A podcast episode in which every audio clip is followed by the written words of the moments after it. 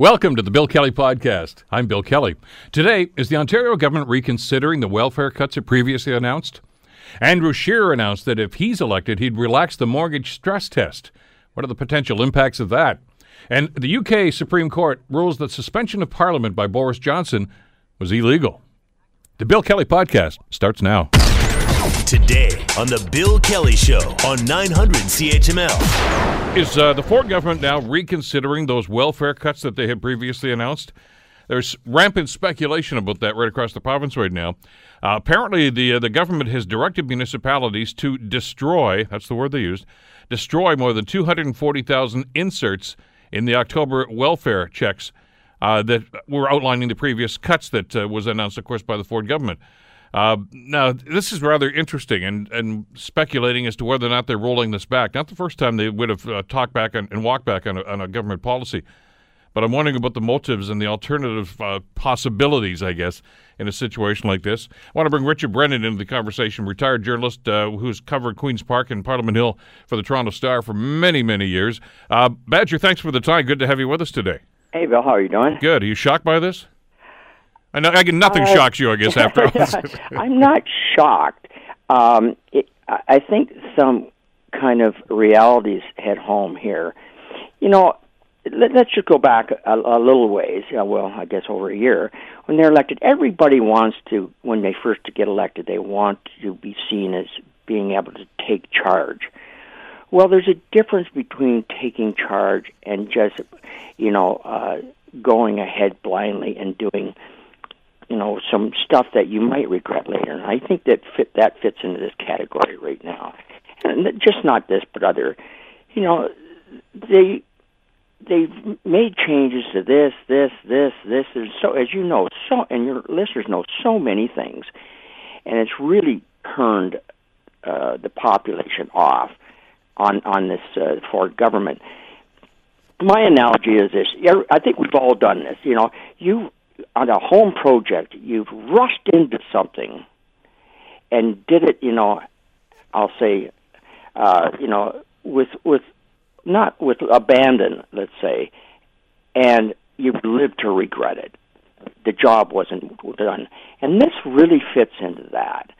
They, you know, they cut this money the transfers, the transition money, and never really gave it much thought as to what what it actually meant to people, and that's what's happened here. Well, and you and I have talked about this with some of the other cam or uh, uh, their campaign promises. Now their their policies, uh, that they seem preoccupied, almost uh, obsessed with the bottom line, and they don't really, I, I, guess, get too much into that about the implications of this. I mean, you know, if, if you're trying to cut money, and, and that seemed to be the mantra, of course, of this government, you're going to look at things like this. But as, as, we find out, of course, the transition child benefit, uh, which they were going to chop, uh, uh, helps about 32,000 kids every month whose families are uh, either not receiving Ontario Child Benefit or the Canada Child Benefit or not getting the full amount of it. So it's a top up, and it's basically it's it's money that you can spend on your kids. I mean, you know, to for supplies, for food, and things of this nature. It's it's rather draconian to think that a government's going to say, yeah, yeah, we're not going to give that to you anymore. So I, I is, is this really just a, a, a kind of a, a moral moment here, a, a reawakening, or is there an alternative mo- movement here? Well, with governments, there's always an alternative, you know, ulterior motive you know, there, there's a couple things at play here. They're doing. They may be, you know, people say, well, they're doing the right thing. Well, and they are doing the right thing if they they pull back on this. But you have to remember that this government is their reputation right now is in in the tank, and their popularity, you know, for the for the premier, his popularity is is I think what 25, 26 percent. So there's a whole there's a lot of things at play here. But the people that are on this, this two hundred and thirty dollars a month, which which by the way, couldn't if this they cut this and if they got rid of this, it could mean the you know the difference between having housing and not having housing. Oh sure. It's I mean that gets you know that's where the rubber hits the road here. So people will you know I don't care if they say they're doing it for the wrong reasons, they're doing it for the right reasons. If they do it for whatever reason, they're doing it. You know, the people are going to benefit by not having this, you know, this subsidy, this uh, cut, because it really, it really means a lot to the folks that get it. It's, it's, it's as simple as that. But if they wanted to come across as the good guy, and you're right, I think any government wants to do that in some way, shape, or form. Why didn't they just make an announcement instead of simply sending this notica- notification out that said, "Don't put that insert in there"? And uh, I mean, that leads to speculation that well, all they're doing is delaying this. It wasn't supposed to go into effect until December first anyway. But the fact that they're not putting the notices in here, are they? Uh, here's here's where I want to get your read on this. Uh, don't know if you've heard, but there's a federal election coming up on October 21st. Uh, yeah, I've heard rumblings of that. Yeah, and and uh, conspicuous by his absence in this campaign, of course, has been Doug Ford. I mean, he is persona non grata for the Andrew Scheer team, right? I mean, even when he was in Etobicoke the other day, around the corner from Ford's house, Doug Ford's nowhere to be seen, and and that's that's not happenstance. I mean, that's obviously a strategy right now. Stay away from me because you're kryptonite to me right now. So, have they also told this government no more bad news announcements? Until after the election? Is, it you know because we we don't want you with us. We don't want you sitting in the legislature because you tend to open your mouth when you do that, and that that causes problems for us. We also don't want you sending these notices out right now until after the election because in the voters' minds, in many voters' minds, as you know, Richard, a conservative is a conservative, a liberal is a liberal. They don't much make a difference between federal or provincial. Oh, absolutely not, and, and certainly the, the candidates hear that. Uh, you know, the mixed messages at the door. Oh yeah, provincial and federal you're you're absolutely right about the delay, and that that I thought about that too. And is this just a delay? And you, yeah, but I do have to correct you on something because Mr. Ford might not be appearing, but certainly his name's been raised oh, yeah. almost daily by Mr. Trudeau. Yesterday, when uh, Mr. Trudeau was here at downtown Hamilton making the announcement about uh, the proposed uh, pharmacare, 14 times in one speech he mentioned Doug Ford's name. Well, you know, how can you go wrong? I guess you know he, well, he has to do something. Trudeau's got his own problems, so he, I guess he's uh, you know he's become a, a Doug Ford's become a convenient foil for for Trudeau. And but and and and, and you know what? You, you can't lose with it. It's it's not, not the best politics in the world, quite frankly. But however, politics are different than when I first covered years ago so I think there could be something to what you're saying. You know, the, the less cynical part of me kind of hopes that you know that's not not the case. They're not just delaying it because of the federal election and you know the kind of heat they're getting from Scheer's office. But I don't know. It, it just it is unfair, regardless of what uh, what if they just delay it then with this story, it certainly makes it even more difficult for them to just delay it because then they're going to you know they're going to be seen as you know even though it's just a speculation piece as we well know people read it as fact you know as just you know that they they are not cutting that. And that they you know if they cut it instead after the election well it, it looks it looks even more cynical for the for the government I would think and I mean, I understand that there was a, a, lot of pushback on this. I mean, we had Tom Cooper on from the Roundtable for Poverty Reduction the other day, and he was talking about uh, the concern he's heard from an awful lot of people that are that are clients right now. And another group, the Income Security Advocacy Center, uh, has already told the Attorney General's office that they're going to launch a constitutional challenge against this, saying that the uh, the cut is discriminatory, arbitrary, and deprives kids of their right to uh, life and security. But that hasn't, that hasn't scared the government off. I mean, you know, there've been a number of challenges, legal challenges, uh, with some of the other policies, including the cap and trade policy and many others. And uh, certainly, uh, the Ford the government doesn't mind spending up to thirty million dollars to fight the federal government uh, about the carbon program too. So, I mean, that I don't think that's a factor here. That that may be an extraneous little element to this discussion, but I don't think it's the thing that said, "Oh my God, we don't want to get sued. We better cut the policy." I don't. I don't see that happening. I just wish this government and you know, and people had the right to throw the last government out. I just wish they'd taken more time, you know, at least let the seat get warm before they start, you know, making major decisions without really knowing the ramifications. It, it, it, that's they're they're reaping this, I think, right now. What they did several months ago, and that was cut this, cut that you know, slash slash here, trim there. And now they're saying, you know, this is just not. These are just not dollars and cents that you're cutting. What you're doing is affecting people personally. The people that are, you know, strained to make, you know, make ends meet. You know, the ones that are trying to, you know, uh, you know, looking for a leg up so they can, you know, move on and and not have to go on welfare. And it, it just so many ramifications here, and that's what I think this government, and they're not alone, other governments in the past, is done. They just didn't think what you know what the what the ramifications are, what what they do. I, I used to tell my kids, you know, if you do this, think about what you do and what it's going to mean two days from now or half an hour from now. Before you do something, think of what the possibility is. And I did again. Uh, this government has failed to do that, and and now they're seeing what you know what happens. Well, we've seen this happen in the past, and, and because we get caught up in the in the you know the, the election campaign and the election promises, and you know we hear something that we like, and well, I remember how many years ago was it that John Chrétien said, "Look at you, you know, reelect us, and I'll eliminate the GST." That's a, and if hey, yeah, we hate the GST. That's why we voted the Mulroney government. Uh, and then, he, of course, he got elected, and, and, and, somebody obviously sat him down and said, "Mr. Prime Minister, do you know how much money you're going to lose if you do that?" All right, all right, I'm not going to do. And, and we were outraged by that, of course, but. Uh, so that happens from time to time, and there oh, might actually be some remorse. Helicopters, you remember that? Yeah. yeah. And that cost that cost over a billion dollars the federal government costs over a billion dollars to cancel that contract way back when. That's the kind of thing we're talking about. It's, you know, don't shoot your mouth off unless you know you can back it up. And oftentimes, politicians get caught up, like you say, in the campaign, and they say and do things that they really don't know what it means. And, and this is this is a case in point.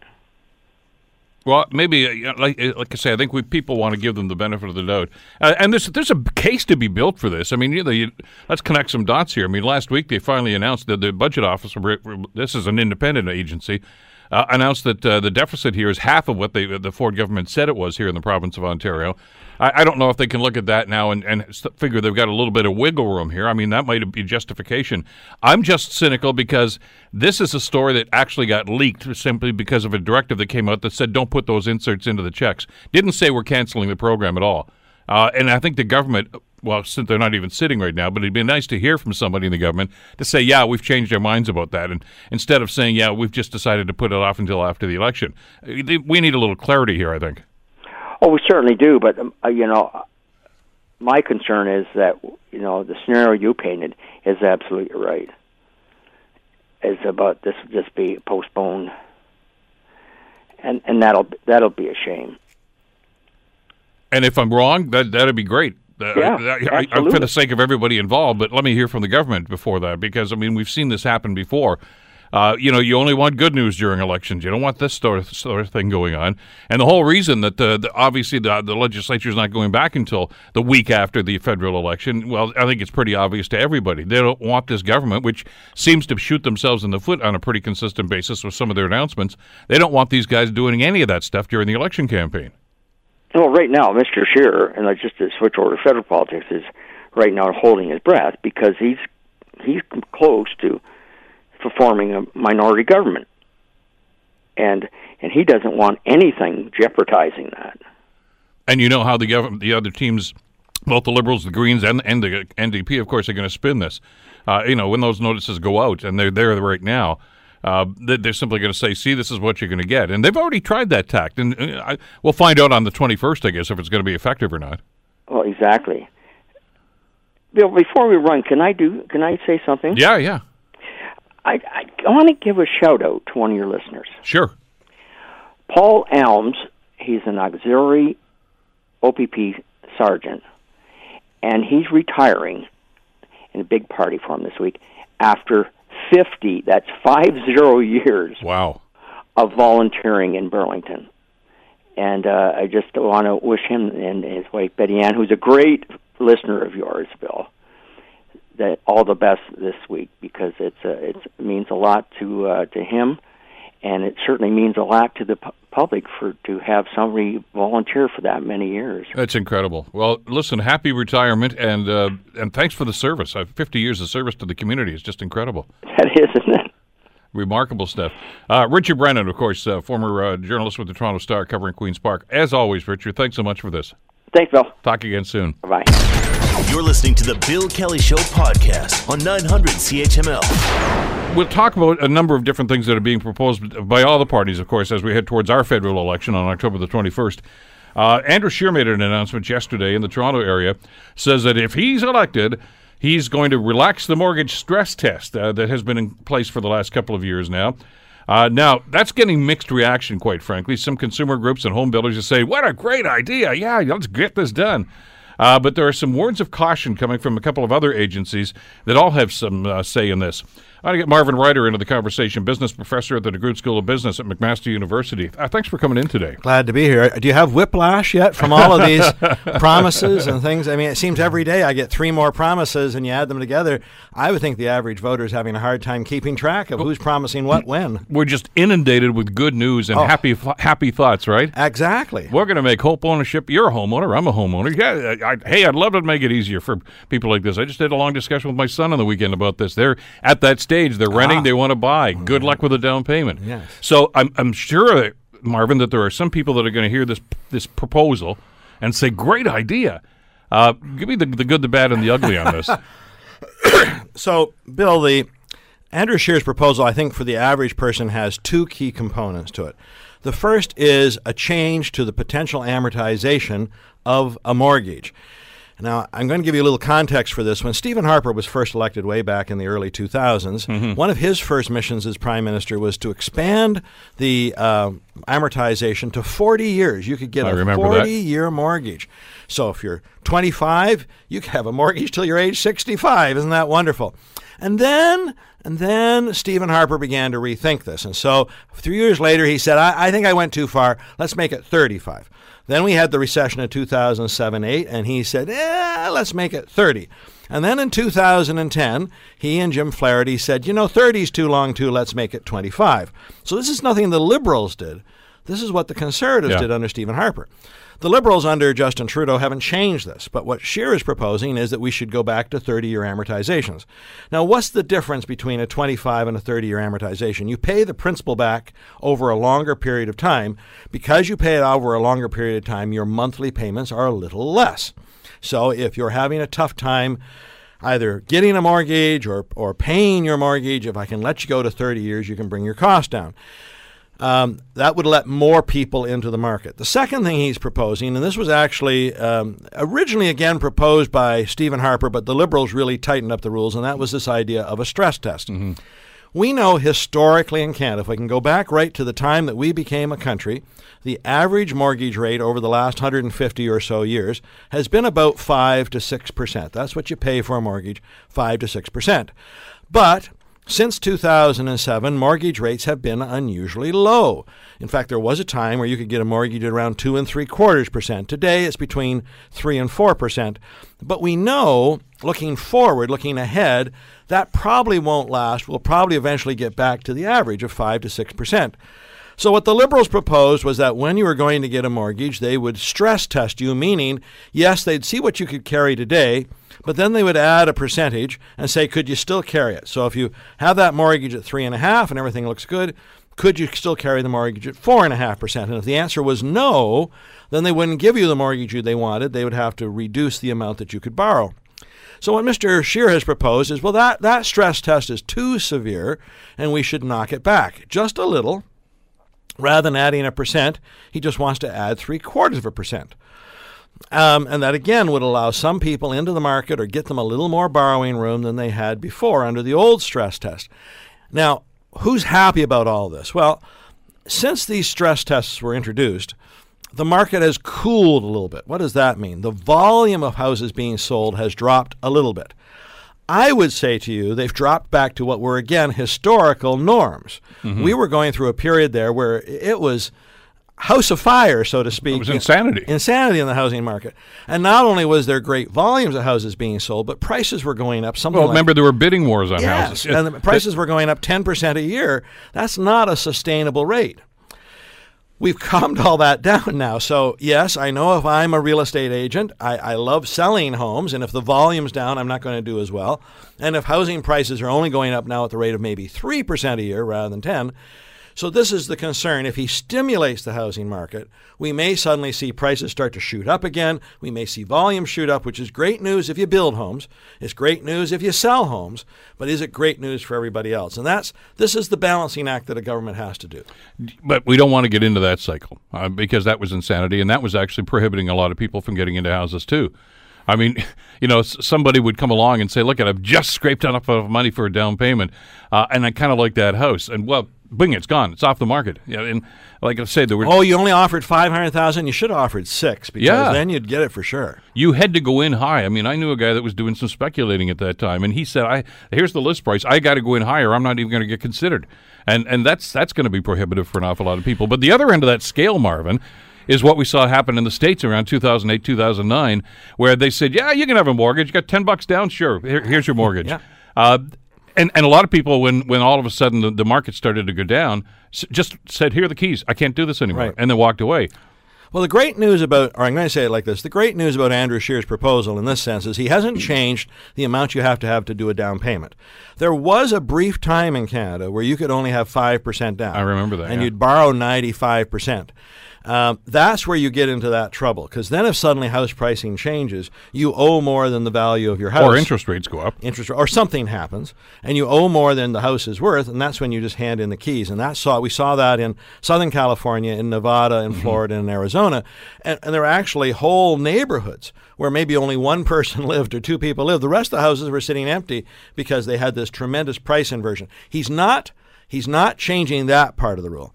So his his game plan here is to ease things a little, not so much that you would get a price war started again, not so much that you'd get the overheated market, but at the same time, he wants to appeal to some voters who feel that they're trapped, they're trapped in rental accommodation, that nobody's trying to help them get out.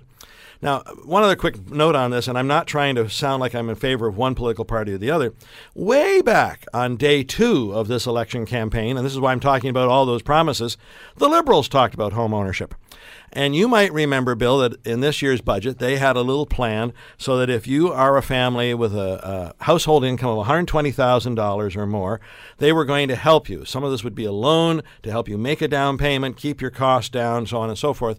And they announced that they were prepared to take that plan and now extend it to people who earn up to a $150,000 a year. A little more of the middle class. Not really as much in Hamilton, but certainly for Toronto, a family with $150,000, that's still a real struggle to buy a house. That was their attempt to appeal to the same market. And I am sure before this campaign is over, Jagmeet Singh is going to have one as well, mm-hmm. because this question of home ownership is the biggest asset anyone acquires in their life. It's the most prized asset you acquire in your life. And yet, there is a group of younger people, people that I teach at university and then graduate, who, who think maybe I'll never be able to own a home. This is who these people are trying to appeal to in this campaign right now. Okay, and and as you mentioned, home builders are ecstatic about this. Real estate agents are giddy with this idea. Uh, but not everybody is on side with this. Uh, Canada Mortgage and Housing Corporation uh, didn't officially comment on this. They, what they said was our previous statements are still in place, and uh, that was stuff that was done by a guy named Evan Siddall, who's uh, the, the big cheese patty up there, who basically says the mortgage stress test is exactly the kind of policy we need to protect our economy.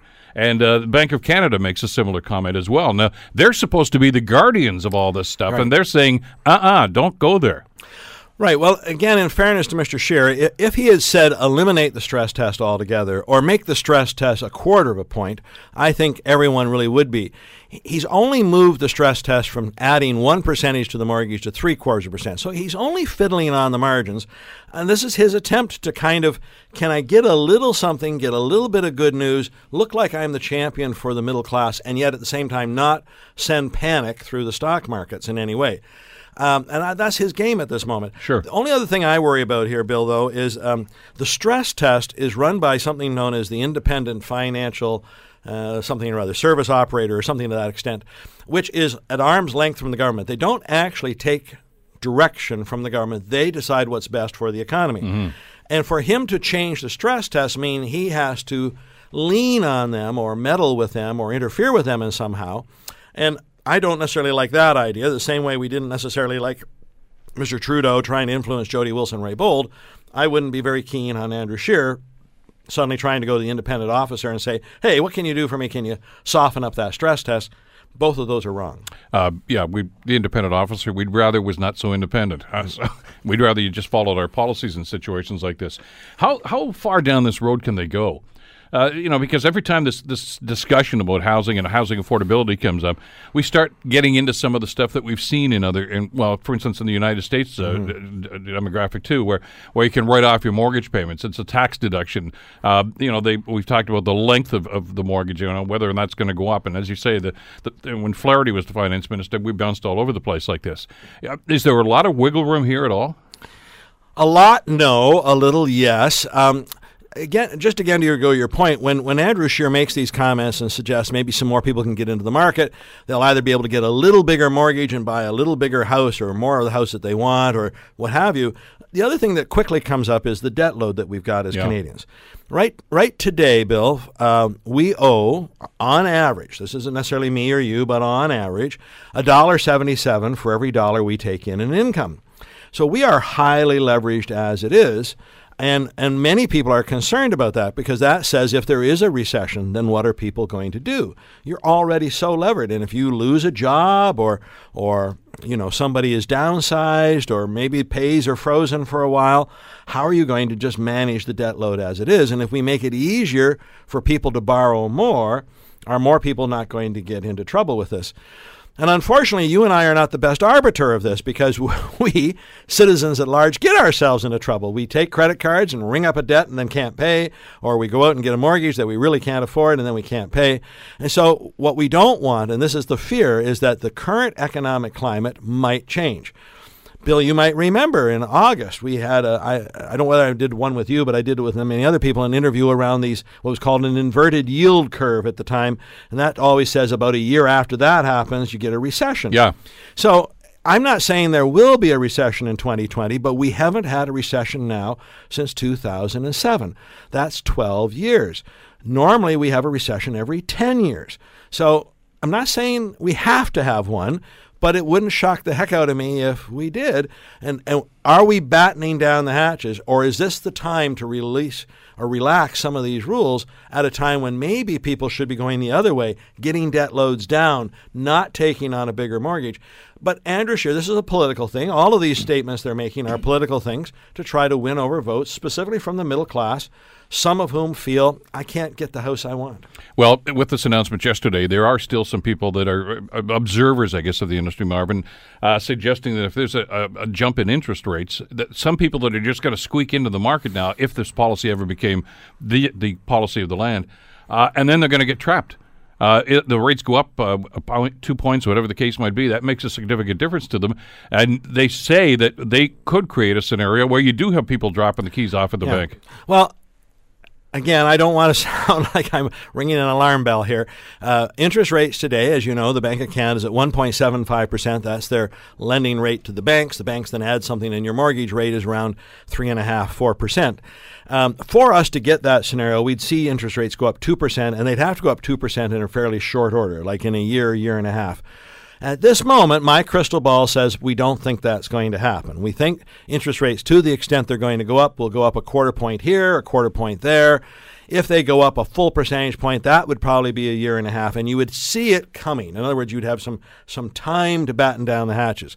But remember, the concern is crystal balls aren't perfect, and if you had a sudden jump, and you and I, unfortunately, unfortunately, we're old enough to remember a recession in the early 1980s when prime interest rates hit 21% in Yep, Canada. yep. Uh, I jumped into the housing market in 1988, and my first mortgage was at 11 and a quarter percent. And when I say that to people now, they think I went to a loan shark. But that was CIBC. That was a good mortgage rate in 1987, 1988. The rates you're seeing now at your mortgages are abnormally low. And, and unfortunately, they have been so low for so long, there is a, a, maybe even a generation of Canadians that can never possibly imagine a mortgage at 5% or 6%. And yet I'm trying to warn people to say, that is the more typical mortgage rate. So when you get into the market, congratulations, you got in at a low point, but be ready because we may get back there certainly within the next five years. Yeah, and therein lies the problem. What goes up must come down, and what goes down must come up. That's that's economy, Yes. and that's the way it rolls. Always a pleasure, Marvin. Thanks for being here Glad to today. be here. Marvin Ryder from uh, the DeGroote School of Business. You're listening to the Bill Kelly Show podcast on 900 CHML. Well, the UK Supreme Court has ruled the suspension of par- Parliament uh, proroguing, I guess more uh, is the phrase that we use oftentimes, uh, by Boris Johnson uh, was illegal, declaring the order void and of no effect. Now, the suspension uh, the Supreme Court ordered was unlawful, uh, be, uh, according to the Supreme Court, rather, because it had the effect of frustrating or preventing the ability of Parliament to carry out its functions without reasonable justification.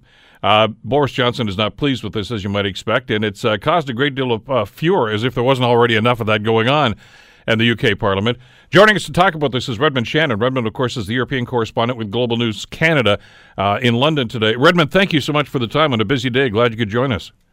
No problem. Good morning, Bill. What's uh, what's the uh, immediate reaction, Redmond, uh, over there? Obviously, we've heard from Jeremy Corbyn and others about this, but uh, was this a surprise ruling? Uh, surprise is not the word I'd probably use, Bill, because of all the uh, types of courts where you might get an indication or hints, depending on timing of a verdict, the UK Supreme Court uh, experts say is impossible to predict how uh, verdicts will go. But it certainly wasn't uh, on the fence when it was put down because the 11 judges of the UK Supreme Court all unanimously ruling that Boris Johnson's um, decision to advise the Queen to prorogue Parliament for five weeks in this crucial period leading up to Brexit. They ruled that that was unlawful, and the President of the Supreme Court, uh, Baroness uh, Brenda Hale, said.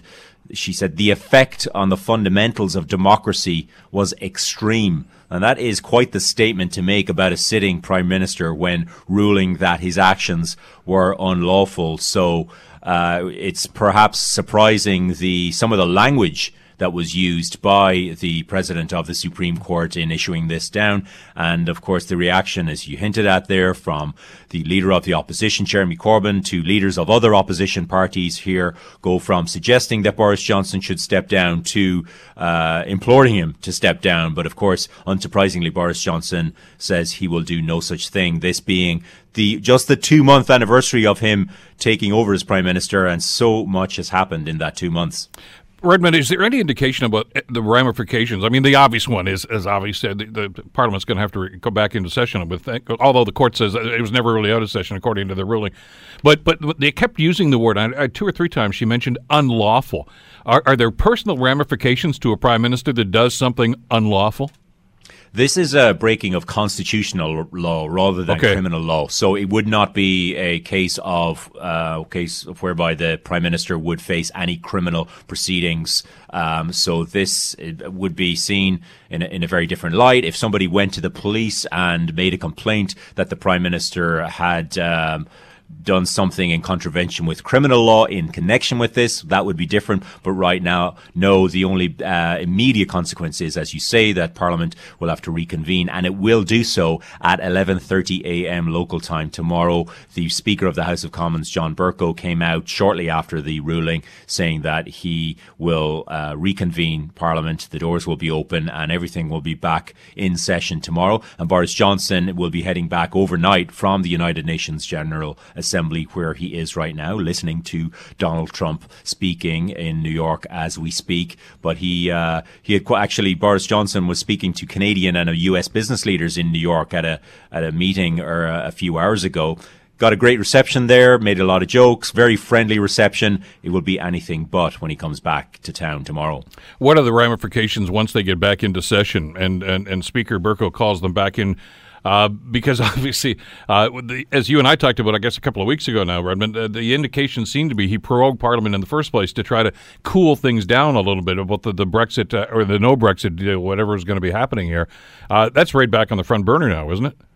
Well, absolutely. And before he was able to prorogue Parliament, uh, the opposition and many of his own MPs got together to um, compel him to ask for a delay to Brexit uh, should he not be able to agree agree a deal with the EU by October 19th. So the clock is ticking less than a month away for that. There's absolutely no indication that he is anywhere near agreeing a deal that the EU will see as acceptable. So if he doesn't agree a deal by October 19th, the law compels him, already does compel him to look and ask for an extension to Brexit. He says he will do no such thing and he will take the UK out of the EU on October 31st, deal or no deal. That would be the Prime Minister then, theoretically, twice in the space of a month or in the space of two months breaking the law. Now, the, the one thing that could very much stop him from doing that uh, is, of course, a general election because if you have all those MPs in the opposition and the rebel MPs in his own Conservative Party teaming up, they could pull down the government and trigger an election. The catch 22 with that bill is that if an election is called, Parliament's out of session, and the UK could drop out of the EU automatically on October 31st. So it really is completely uncharted territory. We don't know where it's going to go, but we know it will be pretty uh, raucous once um, the Prime Minister faces the wrath of the opposition in Parliament, be that tomorrow or later this week. Redmond, what about the wrath of the, his own party in Parliament? Uh, it, you know, Johnson is speaking uh, assumingly from a position of power here, except he doesn't have a position of power. I mean, there was insurrection in the ranks uh, within his own party right now, too. So, I mean, wh- where does that leave him now with his own party? Well, he, you see, when he took over power, he had a, an, a, a working majority of plus one, mm-hmm. uh, that including the 10 uh, uh, Democratic Unionist Party MPs who support the government. But at the, the very moment he stood up in the House of Commons for his first Prime Minister questions time, Prime Minister questions rather, he, um, one of his MPs walked across the floor to the opposition, thereby removing his majority. He then had those rebel MPs, 21 of them, um, vote against him. He threw them all out of the, the, the, governing Conservative Party in the Parliament. So he is nowhere near a majority. So he has very little control over what happens in Parliament. And the MPs who are left in the Conservative Party, most of them would appear to be loyal. Of course, that doesn't even include his own brother who jumped ship. yes and if your own brother jumps, you know it's difficult. One former, one critic of Boris Johnson in the Conservative Party, uh, uh, former Attorney General Dominic Grieve, you know, described uh, the Prime Minister's actions this morning as a gross misbehaviour and saying that the ruling proved this. So he has a lot of critics in his own party, and he doesn't have enough MPs on his side. It looks like to safely guide him through for very much longer, and he could become the shortest serving Prime Minister in British history. What about the possibility of an election? You just mentioned that a couple of seconds ago, Redmond. That's out there. Uh, when it was being speculated upon uh, a couple of weeks ago, there seemed to be a feeling that no, no, no, no. That's that there's too many pitfalls for both parties, both the, the, the Labour Party and the Conservatives, if they were to go to the polls. And then, of course, as you mentioned, there's the the sword of Damocles here, the Brexit thing hanging over everybody's head. Are we closer to election in the UK now because of this? Yes, I think we are. There's a an academic who um, every time something changes with Brexit puts out one of these flow charts. You know, if this happens, yes. If no, then go to this step, then go to that step. Blah blah blah, and painting out a picture of all the different paths to what may happen.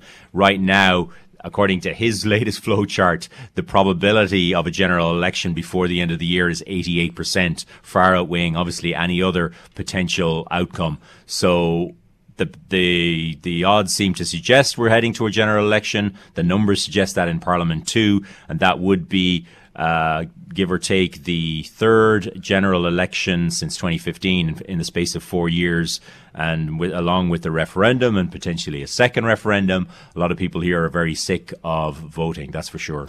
What's the word on the street, though, about Boris Johnson? I mean, there's an awful lot of people that are very upset, as we mentioned, even within his own party right now, and, and other conservative supporters uh, as voters. But the possibility of a Prime Minister Jerry Corbyn is not very palatable to an awful lot of people. It's it, it's uh, it's kind of damned if you do, damned if you don't, as far as the, the voters are concerned. Yeah, that's right. Uh, Jeremy Corbyn is a very divisive figure. He leads the Labour Party, and you would think the Labour Party coming up against this chaotic, disastrous government should be leading in the polls. It's not, and it's well behind the Conservatives. Of course, neither of them are anywhere anywhere near uh, majority government figures on their own because they're both divided parties. The Labour Party currently has its own convention going on right now. It is divided on how to how take its position on Brexit. Jeremy Corbyn, its leader, wants the people to decide. He won't take his position because he is known to be a skeptic of, of the EU himself. However, an, an awful lot of people in his party are anti-Brexit, so you have a huge amount of division there, and a lot of other issues. Uh, Jeremy, for which Jeremy Corbyn is extremely uh, because he's extremely controversial. For example, putting forward a proposal this week to ban private schools in the UK. That is extremely controversial, obviously, a nod to Prime Minister Boris Johnson and many of his predecessors who went to private schools.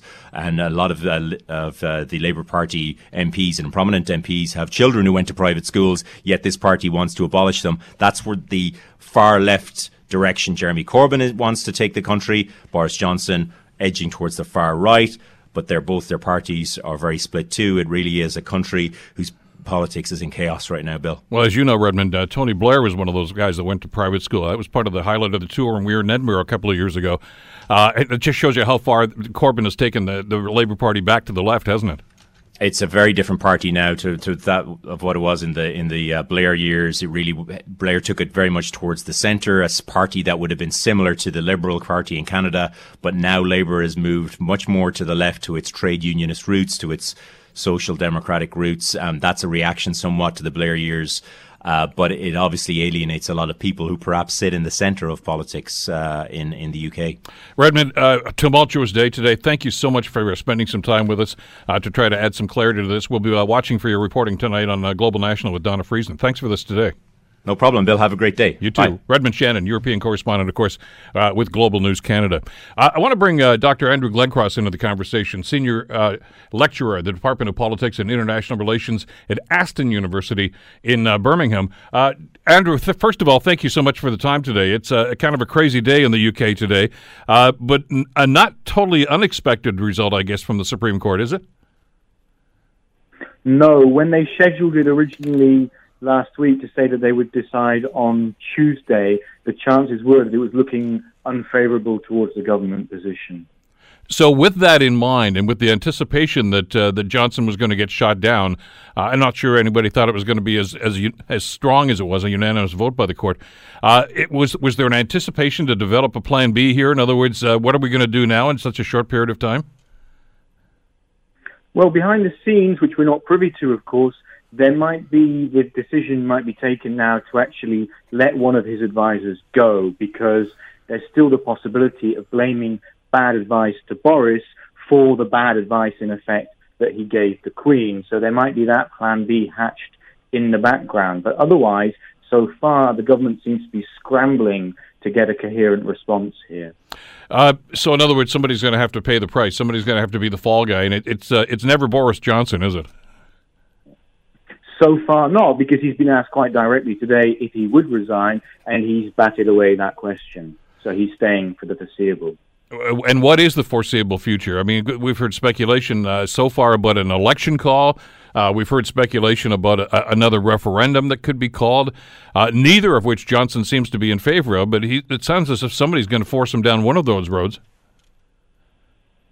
Yeah, he's in a really uncomfortable situation right now because Parliament is going to meet tomorrow, and that coincides pretty much with the start of the Conservative Party conference. So there's going to be the conference going on for his party where he's supposed to lay out his big agenda for after Brexit, and yet Parliament is still meeting to essentially thwart all his Brexit related plans. So there's a complete contradiction at the heart of the British government right now, which eventually has to be resolved.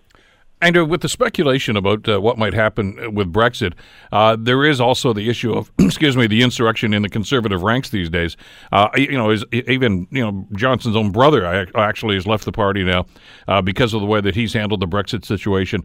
Um, we remember what happened last year, of course, with uh, Theresa May and the vote of non-confidence, and they said, "Well, that ha- can't happen." But there's a new leader now. Boris Johnson obviously uh, is is different from May, and, and those rules I would come back into play. Is there that much discontent within the Conservative Party right now that they might just have some some uh, some buyer remorse about putting Johnson at the top of the heap anyway?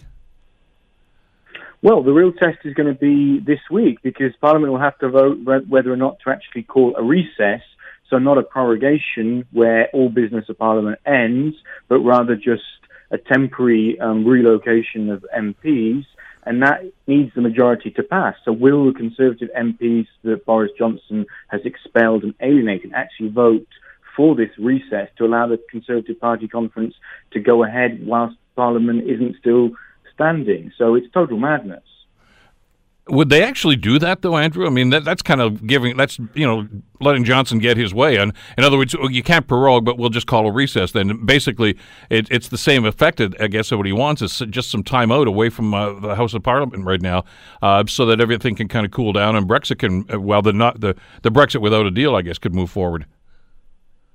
Yes, but it would be for a much shorter period, yeah. and it would also not um, change anything with regard to the forthcoming Queen's speech, which in itself might be the second moment where we'll really see the test of those Conservative MPs' loyalty, because the plan seems to be at the moment to have a vote on the Queen's speech that is associated potentially with Boris Johnson's version of a deal with the EU, if that materialises.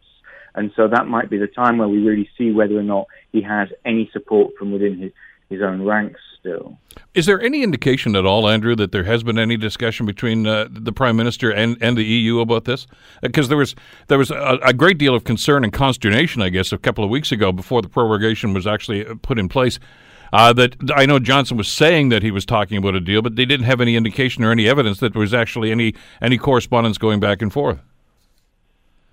There's certainly a lot of talk, but from the EU side, it looks more and more like hot air because these moves where the government is being voted down in Parliament, is now being ruled to have acted unlawfully by the Supreme Court. All of these things, they undermine the credibility of Boris Johnson as a negotiating partner. Because if he says one thing, does something completely different, then why is he not going to do exactly the same towards the EU? So the EU now has much more of an incentive to bide its time and wait for a new election or a referendum again to unlock the potential for a deal.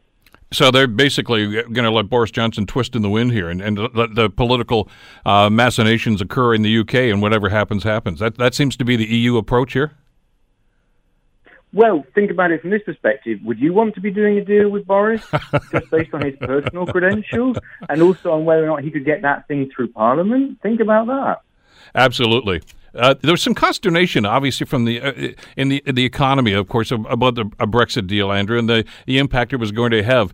Uh, with the prorogation that was only in place for a little while, with, did did that settle down, and is it, is it liable to, to, to ramp up again? I mean, there's a, a great deal of, of, of anxiousness, I guess, on behalf of uh, a number of uh, the businesses over in the UK right now about the impact of Brexit.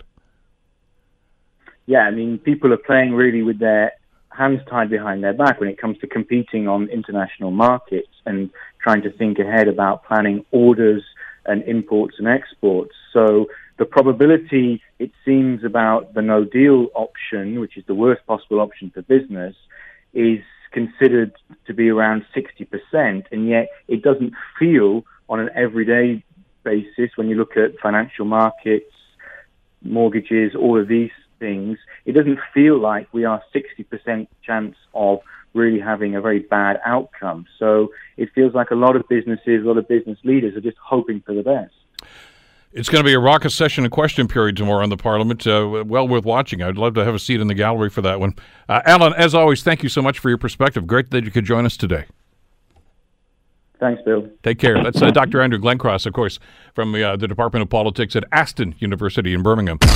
The Bill Kelly Show, weekdays from 9 to noon on 900 CHML. The Bill Kelly Podcast is available on Apple Podcast, Google Podcast, or wherever you get your podcasts from. You can also listen to The Bill Kelly Show weekdays from 9 till noon on 900 CHML. I'm Bill Kelly. Thanks again for listening. And don't forget to subscribe to the podcast. It's free, so you never miss an episode. And make sure that you rate and review.